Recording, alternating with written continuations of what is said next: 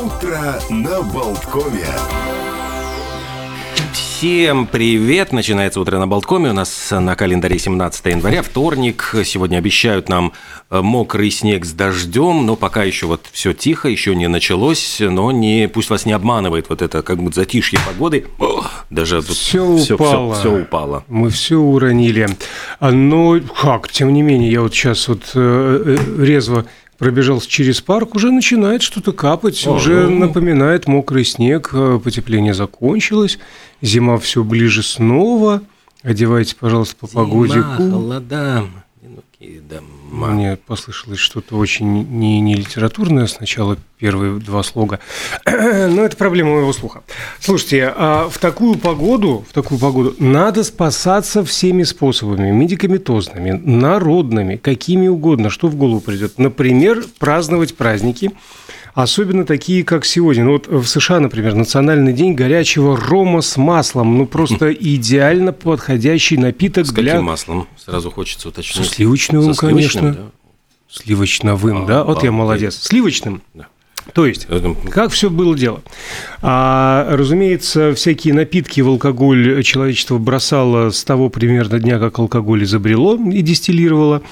Но если говорить конкретно об этом напитке, он появился примерно в 1650-х годах, когда Ямайка начала импортировать патику в колониальную Америку и Новую Англию. Там открывались как раз винокурни. Ром а, в то время не мог похвастаться отменными вкусовыми качествами, поэтому его смешивали с чем-либо, чтобы отбить вот этот вот э, вкус противный. Так и получилось множество холодных, горячих напитков, э, пунш, грок, пиноколада, мохито, куба либре, ну ладно, это позже, дайкири тоже позже, ну и прочее. А вот конкретно горячий ром с маслом – это смесь рома, горячей воды и смешанного с сахаром и специями сливочного масла.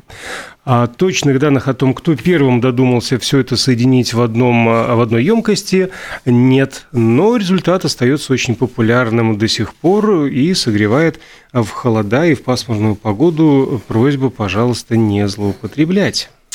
Сегодня также э, день, Международный день наставничества. Собственно говоря, посвящен не только всевозможным э, мудрецам, э, йодам и прочим значит, учителям, но также вот наставником может выступить любой человек, который хорошо осведомлен в каком-либо вопросе.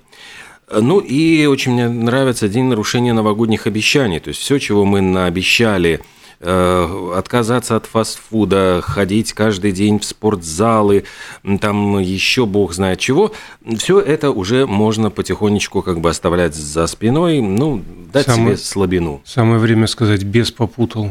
Чтобы я и пошел заниматься спортом, да ну нет. А тут уместно вспомнить вчерашнего нашего да, гостя, да, да. между прочим. А, и... Мы как раз говорили о том, что еще не раскрыт полностью потенциал, есть куда стремиться, чтобы как можно больше людей отправились в спортзалы. Занималась спортом, потому что элементарные физические упражнения, они, во-первых, укрепляют тело, укрепляют здоровье, укрепляют настроение. Более того, и Родина – не тратит на нас э, от 5 до 7 тысяч в среднем на э, заболеваемого в течение года. Воемомость. Да, за воемомость. Сегодня день памяти Патриса Лумумбы в Конго отмечается. Э, Патрис Эмери Лумумба родился в семье земледельцев, стал, сделал карьеру достаточно неплохую, э, но в какой-то момент ему предъявили обвинение там, в, корруп... в растрате денег, которые, кстати, до сих пор там не доказаны. В результате его э, ну, поперли с госслужбы, какое-то время работал на пивзаводе, но затем вернулся вернулся, стал очень популярным политиком, и Собственно, э, во время борьбы Конго за независимость он э, стал премьер возглавил национальное движение и стал премьер-министром страны. Э, надо заметить, что Конго тогда, вот эта территория, ее называли еще Заиром, была территорией Бельгии. Вот милая, значит, сейчас вот как бы такая демократичная Бельгия, на самом деле чудовищно эксплуатировала эту несчастную африканскую страну. В частности, там король Бодуэн вообще там говорят, что свирепствовал.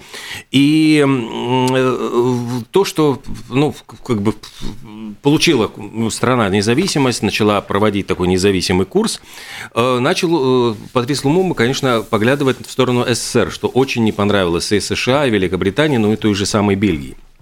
И его называли вообще вторым Фиделем Кастро. Он, поскольку он стал э, пропагандировать изгнание вообще бельгийцев из страны, от, отобрать у них собственность, запретить вывоз капитала, в общем, много чего того, что не нравилось.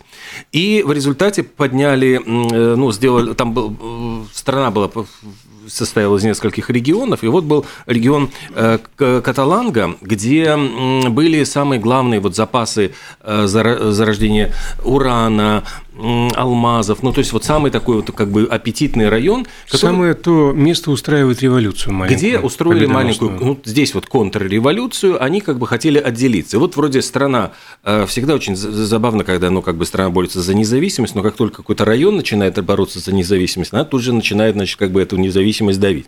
Он пытался с ними воевать, и там в результате начались, в общем, какие-то гражданские э, действия, и э, в результате он попал в плен вот сторонникам этого Чомбе, который возглавил эту, э, этот регион. И Патрис Лумумба был э, не просто схвачен в плен, его подвергли изощренным пыткам, казнили. На следующий день, в общем, раскопали, э, мало было, раскопали могилу, растворили в соляной кислоте. Все, что не растворилось, сожгли, развеяли по ветру. И, собственно, сейчас говорят, что к этим всевозможным безобразием были причастны э, спецслужбы Ми-6, во всяком случае, ну вот утверждают некоторые источники, сейчас там даже, эм, ну там есть какие-то мемуары, воспоминания, там тех, кто был причастен, и э, говорят, что там закончилось тем, что, в общем, в Москве разгромили бельгийское посольство, значит, э, мирные граждане, Сопкора советского Хохлова посадили в тюрьму, потому что всех, ну, стали выгонять советских специалистов, ну, а именем Патриса Лумумба назвали знаменитый университет дружбы народов. Ну и память его отмечается, потому что именно 17 января 1961 года как раз-таки он был и убит, замучен.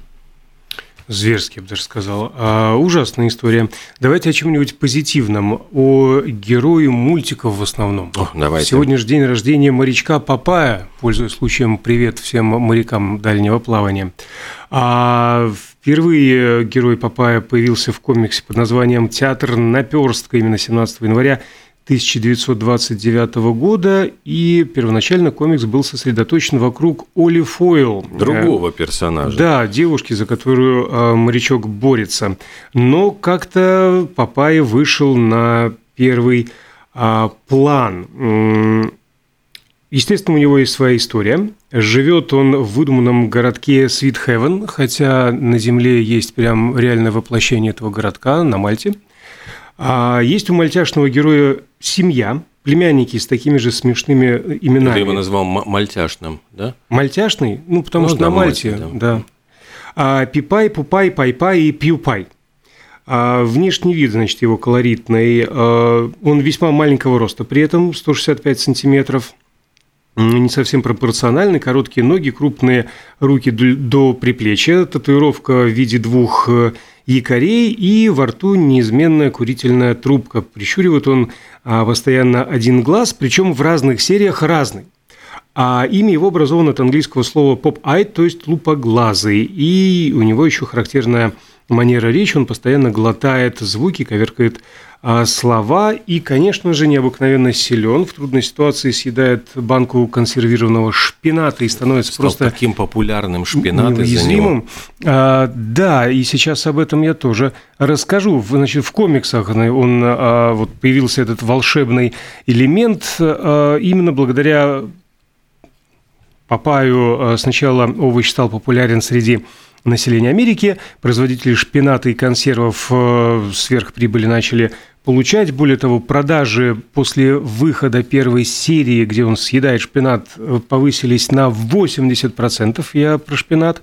Ну, а почему именно шпинат? Э, простая ошибка одного ученого – в 1870 году а, некий Эрих фон Вольф вел исследование по измерению уровня железа в разных овощах. Потом стал переписывать полученные данные из блокнота, но пропустил запятую. В итоге лидером среди овощей по количеству железа стал шпинат – 35 миллиграммов вместо 3,5. Результат исследований так и напечатали. Шпинат стал легендарным. Папай, в общем-то, поэтому любитель именно этой еды. Но ошибку в расчетах обнаружили только в конце 30-х годов уже 20 века, то есть, э, почитай, спустя 60 лет. Но историю Папая э, менять из-за этой мелочи не стали. Вообще, что, э, как он появился на свет в 29 году, сначала художник-карикатурист Элзи Крайслер Сегар создал его как второстепенного персонажа, срисовав э, с одного реального моряка, который примерно так и выглядел, ну, кроме того, что не ел э, шпинат. И, значит, почти в каждой серии Папай борется за сердце прекрасный Олив. На этом пути ему мешает главный соперник Блуто. А, на какие только ухищрения он не идет, но Папай всегда а, выходит победителем. Ну и в 80-м году на широкий экран вышел полнометражный фильм про морячка Папая. А, снял режиссер Роберт Олтман, в главной роли был Робин Уильямс, и причем для Робина Одна Уильямса ролей, дебют, да? дебют на большом экране, потому что а, до этого он снимался только на телевидении. А не обошлось без казусов, ну, таких довольно печальных. В, одной, в одном из эпизодов в героя Уильямса должны были запустить банку шпината, но она прям ему и прилетело в голову, и съемки остановили на несколько недель. Ну и вот эту вот э, построили, то, что я уже упомянул, а, на Мальте искусственную деревеньку, а, и, в общем-то, с 80, получается, первого а, года это прям туристический объект. Ну, такая история. У нас, по-моему, уже и со временем Прервемся совсем... Да, на, да, на, на, на баночку шпината, да, как раз успеем.